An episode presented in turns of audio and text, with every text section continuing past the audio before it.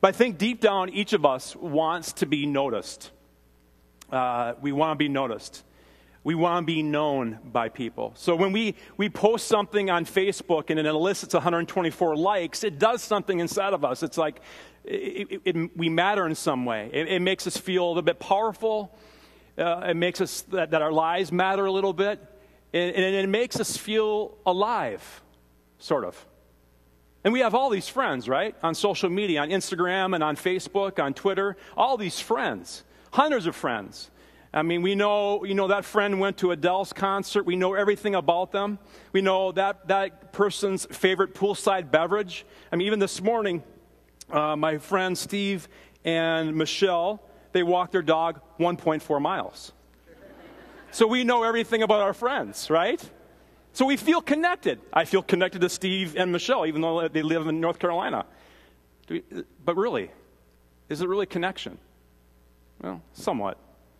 And, and then our, our Facebook profile, our posts, our pictures, they give a version of ourselves that we would like to be one day, on a really good day, okay, on our perfect day.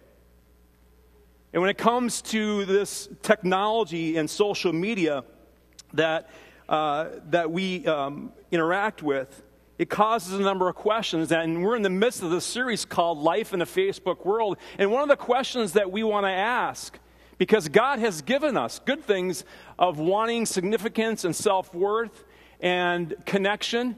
They're God-given. But can we truly fulfill those in technology and social media? Because the, our, our landscape, our lives have changed drastically as a result of this. And social media, it's had a big impact on us. And this device has, has altered our lives in a lot of ways, for the good and not so good, and I want to kind of look at both. In fact, uh, the, the cell phone and our, our little device here, in fact, has impacted even our language. For example, three years ago, in the English lexicon was introduced the word selfie. It was actually the word of the year in twenty thirteen, uh, declared by the Oxford English Dictionary, selfie. And if you're not quite sure what a selfie is, it's when you take a picture of yourself, um, post it online in case all of your friends forgot what you look like, okay? It's kind of like a picture like this, okay? And, the, you know, some young people, you gotta, you gotta tell me, why do it, why is it the duck face? And I can't understand the duck face, but anyways, that's what, that's what, that's what a selfie is at times. But we post these selfies. Now get this, uh, selfies are so popular that today, every day on the average, we will take ninety-three million selfies around the world. ninety-three million. They estimate that young adults, our high schoolers through the twenty-somethings, by the time they die, they'll have taken twenty-five thousand pictures of themselves. twenty-five thousand. Imagine that slideshow. Take hours. And it seems like, I think for a lot of critics, that, that we're becoming more self-obsessed, that we're becoming more narcissistic. But I would say that self-obsession has been around since the beginning of time, since the beginning of the human story. I mean, you think about it, centuries ago, people would actually pose on a chair for hours, sometimes in uncomfortable positions, so that a painter could paint a painting of them, a huge painting on canvas. And once they were done, and they paid large sums of money for this, they would usually put a nice ornate gold frame around it, put it in their house so that all their friends could see their selfie. Yeah, self-obsession is the story of the hum human, it's a human story. So I would say that self-obsession has been with us for some time. At the same time, though, technology and Facebook and Instagram, social media has altered us in ways we haven't seen before. It's altered our definition of relationships, friendships. It has impacted how our brains are wired. It has impacted how we connect to God and how we connect to others. But as we start with this message this morning, I don't want to begin by all these warnings and, you know, all these negative things, because I think sometimes when it comes to innovation, when it comes to technology and faith, sometimes churches can be cesspools of negativity, and I don't want to do that. I want to begin with a sense of awe, that we have a creative God that would create something like this, that it actually would make a way for us to have a device like this. I mean, if you really think about it, What an amazing time to be alive. What a wonderful time to be alive. Even with all the stuff that's going on and all the evil, there, this is a wonderful time. If you think about it, uh, not too long ago, for example, my great-great-grandfather was illiterate. He couldn't read. And now, you know, I can pull this up and I can access the Bible anytime, anywhere. I have access to literature, information that some of the greatest libraries in the world centuries ago never had. It's just a click or a Google away. And also, I can, I can have uh, exchange in real time with people whom I love and people I've never met before because of this. It's a wonderful time to be alive in, the, in, in terms of what we have for technology. And this little device can do an infinite number of calculations, which I really appreciate because I'm poor at math. And also, this device can tell me exactly where I am and where I need to go if I'm driving. No longer do I have to hear my kids say, "Dad, you're lost." God only knows where you are. Does anybody remember maps? Yeah. Yeah. And we don't have maps anymore. We have Siri. And, and my son Alex and I, for example, last week during vacation, we were in Chicago. We do an annual baseball trip, and we went to Wrigley Field. Uh, we have fourteen stadiums down, seventeen to go. So we were in downtown Chicago, went to Wrigley, and there's Alex and I. And we also spent time in the city. And we stayed actually in Evanston, University of Northwestern, the real Northwestern. Just kidding. Uh, I have some friends who are from Northwestern, so I take that, give them a job once in a while. Anyways, we were staying in Evanston, which is actually not that far from sh- Chicago, but when Alex and I would come into the city, and this is the first time Alex really saw a big city, and he was younger when we went to some other cities, but he could not believe on Michigan Avenue, all these big buildings. But the nice thing is that wherever we went, Siri would tell us, take this route, more efficient this way. There's road construction there. Never got lost, not once. It's amazing technology, amazing technology. And we thank God for that. What a wonderful time to be alive. I really mean that.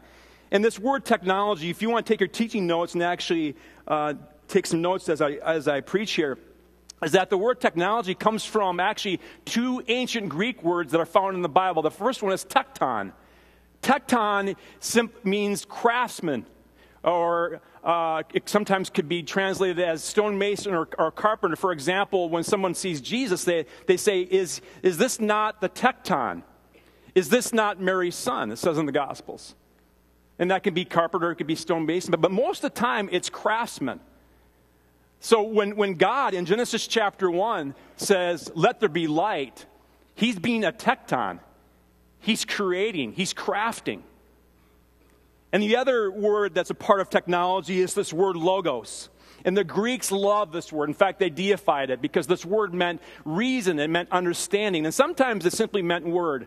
So in John, in his gospel, he begins by really clarifying what the real word is or the real logos is uh, in terms of this Greek backdrop, and says that the word was with God and the word was God and that the word was Jesus.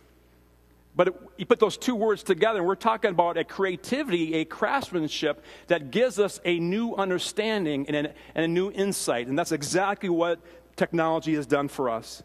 And that's why we marvel. That's why we're in love with Facebook and Google and Apple, and that we're moved because we're made in the image of a God who is a tecton, who's a craftsman.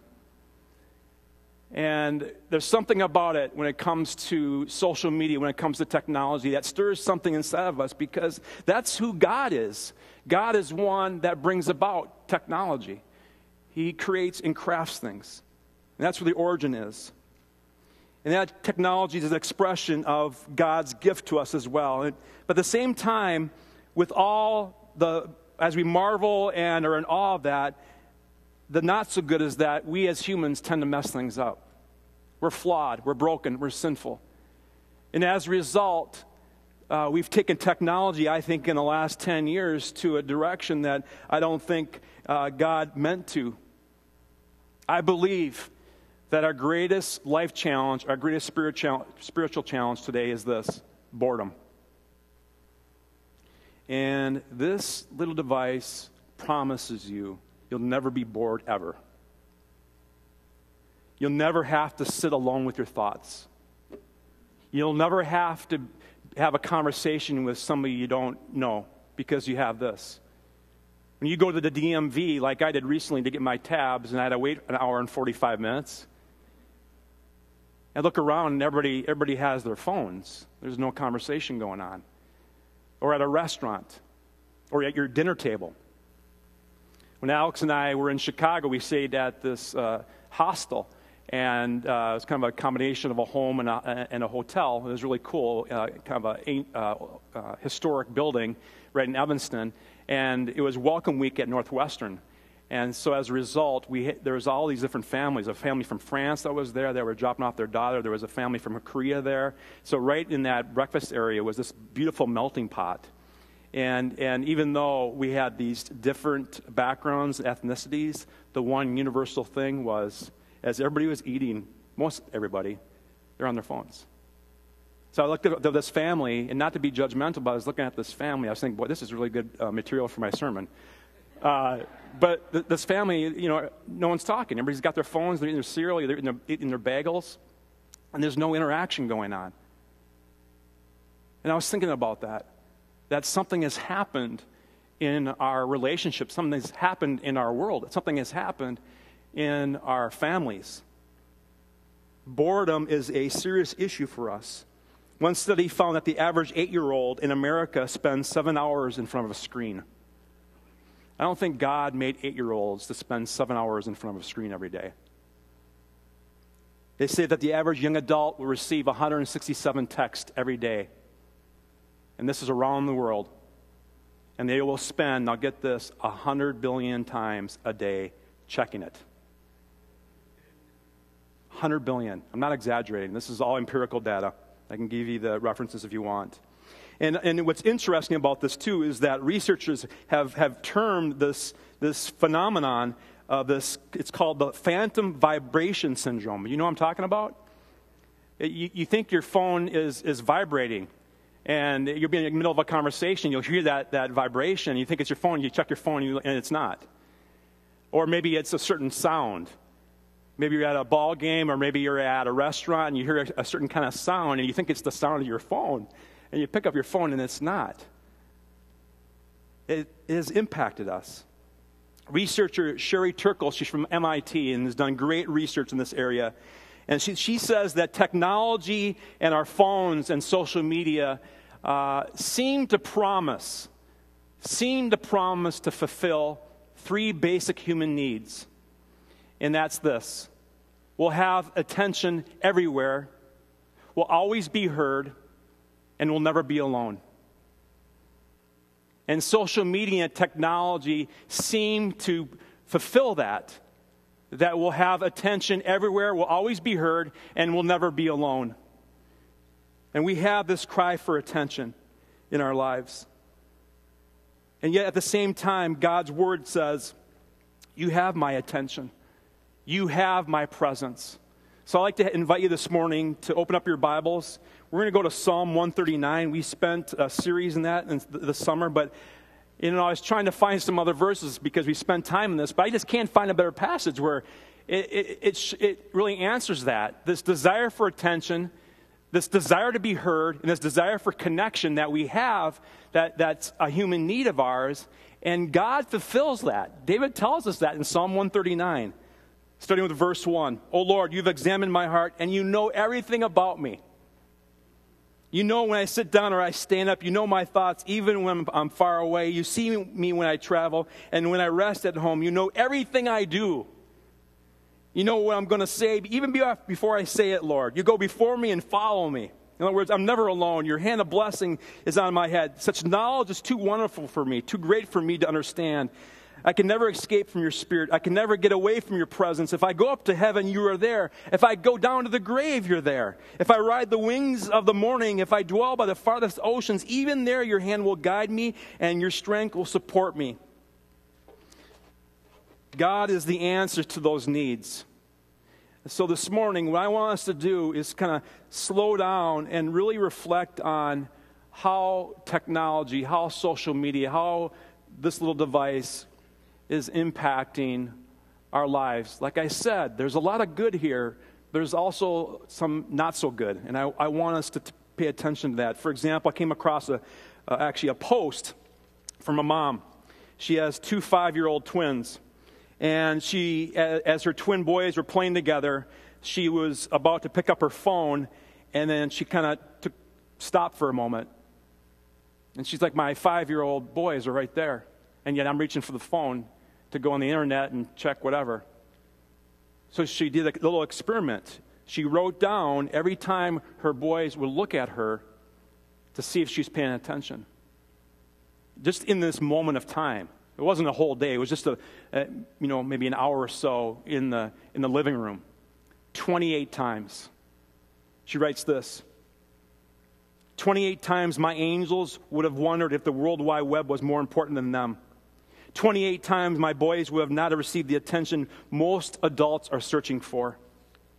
twenty-eight times my loves would have questioned if they were alone emotionally. twenty-eight times my kids would have been reassured that who they are online is what really matters. In a world where we are accepted as who people perceive us to be and not who we really are. In a world where validation comes from how many followers we have. In a world where quality time with loved ones is being replaced by isolation and text messages from the other, from the other room. And she says this, I beg you to be different. And I echo that this morning. I beg you, God begs you to be different. I beg you to be different. And we can be different in, some, in a variety of ways. Number one is to make technology your servant, not your master. Make technology your servant, not your master. If I was to summarize the, the phrase in the Bible and also the phrase that the, the church over the centuries of time has repeated so many times is this, Jesus Christ is Lord. Okay? Is, is Jesus Lord of our entire lives, including this? Because your online life is a part of your life too.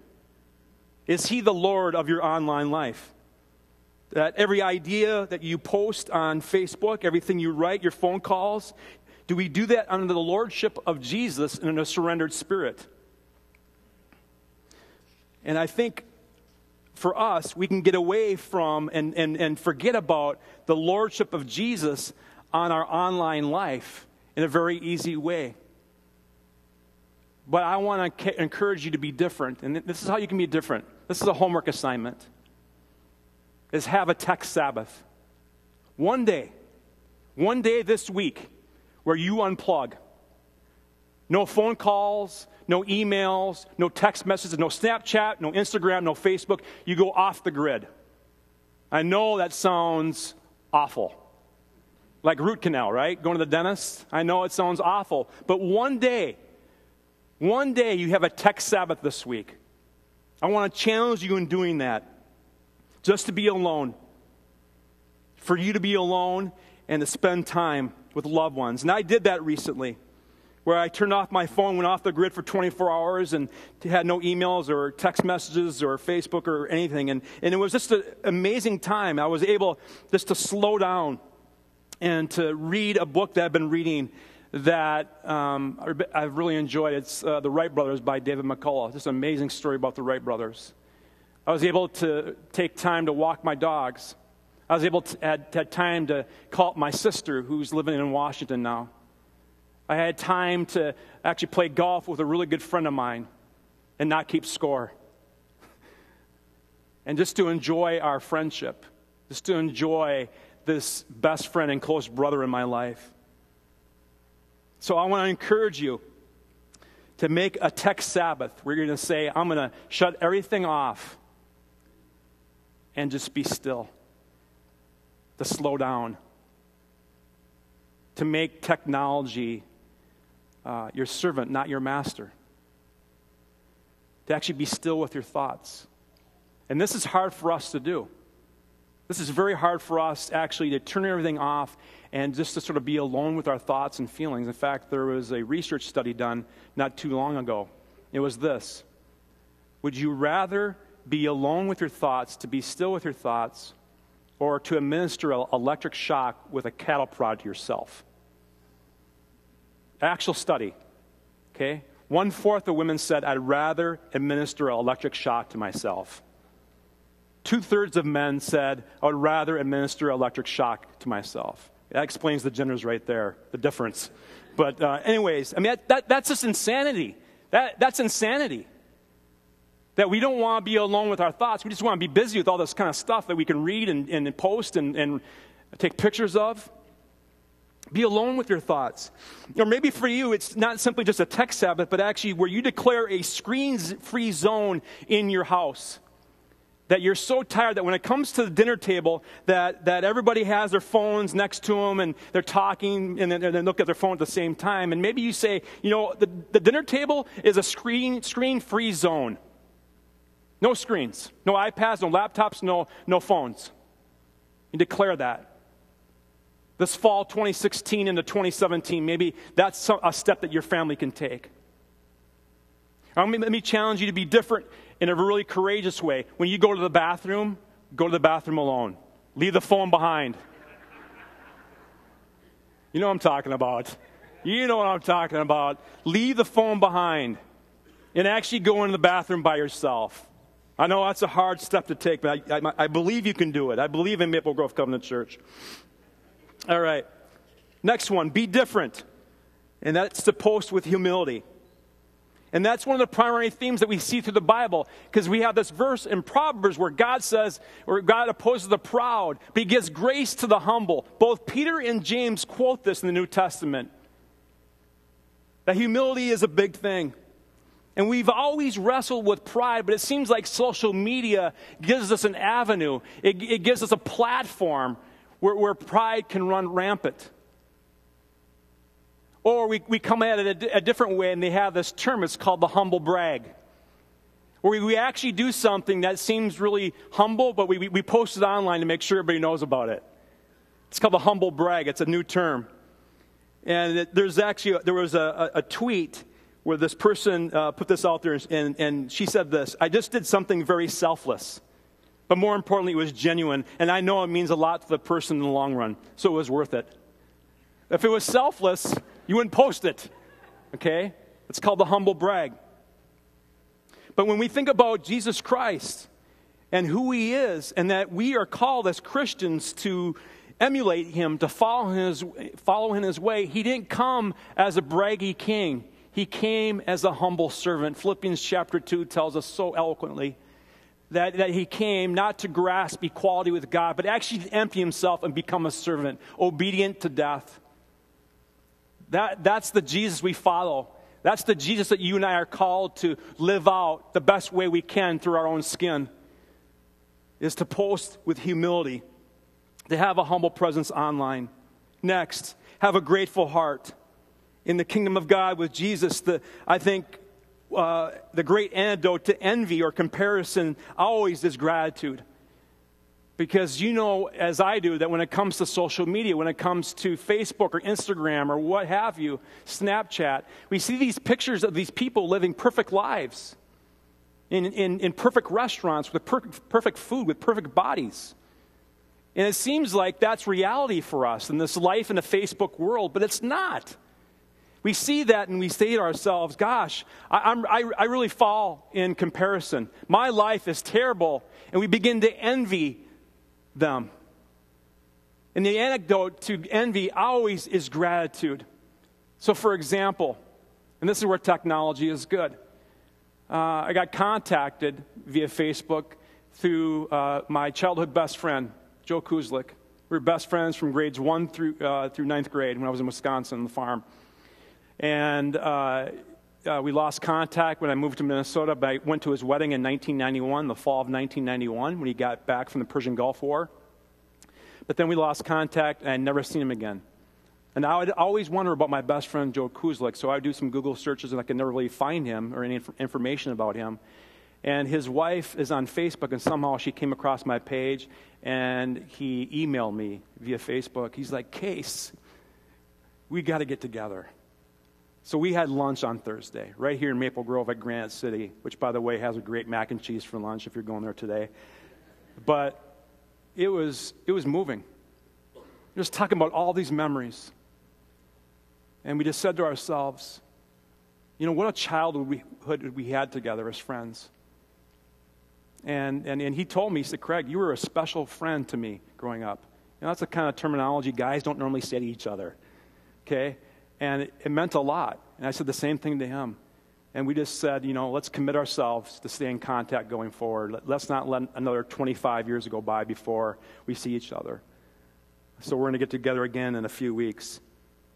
And it was interesting, as I had that lunch, and ever since then, I began to be gr- grateful for that farm and growing up in that area and the friends I had in that school, and um, grateful for Joe. And then it began to snowball, because that's the thing with gratitude. It tends to snowball. I became grateful for my family, my mom and dad, my brother and my sister. Became grateful for my salvation that I have in Jesus Christ. Grateful for the Bible that I get to read. Uh, grateful for some close brothers in my life. Grateful for the job that I have, that I'm privileged to have as a pastor, to preach and teach and to use my gifts. I can't imagine doing anything else. Grateful for you, my church family, who has supported me and prayed for me in so many ways over the past few months. I can't, I can't imagine this past summer without this family and the support I have felt here. And became grateful for just a number of things. My kids, my two kids that I have, that I get to have. Grateful for the Holy Spirit who resides in my life. Grateful that there's an original pancake house in Plymouth five minutes from my townhouse. Grateful for all these things that God has given me. I don't deserve that He has given me. And an interesting thing, nothing outside of me had changed. There wasn't really an external circumstance outside of that lunch with, with Joe. But what changed was my heart and my mind. So you and I, when it comes to social media and technology, we got to make sure that we're different and have a grateful heart. Next, who you are in God matters more. Who you are in God matters more, much more. I love this verse, but God demonstrates His own love for us in this: while we were still sinners, Christ died for us. That's where our worth comes from. Our worth comes from the fact that Jesus Christ gave His life on the cross so that you and I would have a relationship with God, to do life with Him, and have a future place in heaven, and also to be a part of a church community. Our worth comes from Jesus and that act on the cross, Calvary, what He did. That's where our worth comes from. Our worth doesn't come from how many, how many followers we have on Facebook. Our worth doesn't come from how many likes we get on, on Facebook. It comes from Christ Jesus, who died on the cross. And that's where my worth comes from. So as we close, a couple of notes. I just want to ask the question, who is in charge of the internet? Who's in charge of the internet? During the two thousand presidential race, the joke was Al Gore made a faux pas and said that he had sort of created the internet. Well, he didn't. But when you ask the question, who created the internet, or who is in charge of the internet, what do you think the answer is?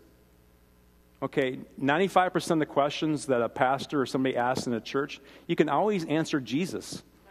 And you'll be right ninety-five percent of the time. Yes, it's Jesus. He's Lord of everything. It says in Colossians chapter one, verses fifteen through twenty-one, everything is under His supremacy. Even your digital lives. Even our online world. Okay? Because that is very much a part of our lives. Don't think for a second that's just simply a piece way out there. It's a part of our lives. And He is the Lord of the online, the internet, that world. So for us, as we think about Jesus, who is Lord of everything, He's the Lord of civilizations, He's the Lord of nations, He's the, he's the Lord of all people, He's the Lord of every culture, every media outlet. But also, He is Lord of the internet. That means the gospel, the good news that comes to us from Jesus Christ, that He brings what's up there down here through our lives. And it comes through the Lord's Prayer, your kingdom come, your will be done on earth as is in, is in heaven.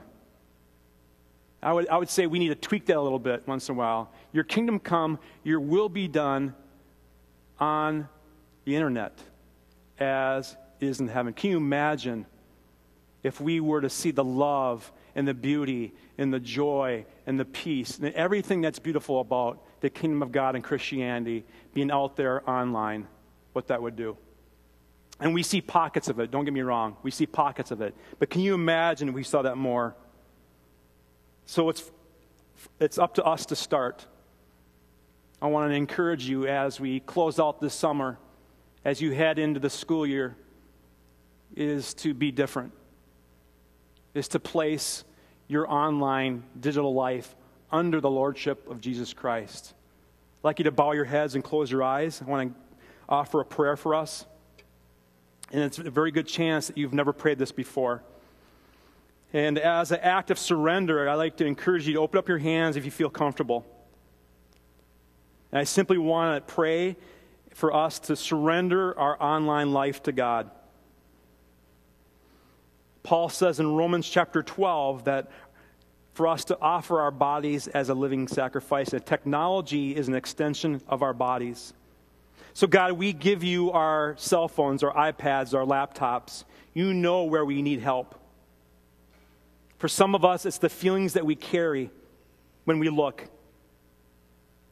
Or maybe it's in the words we post. Maybe it's in the images we look at. God, we want you to be Lord over our online lives, to be Lord over every aspect, every square foot of what makes us us. Would you do that with us and in us and for us and through us? May your kingdom come. May your will be done on the internet as it is in heaven. We pray in Jesus' name. Amen.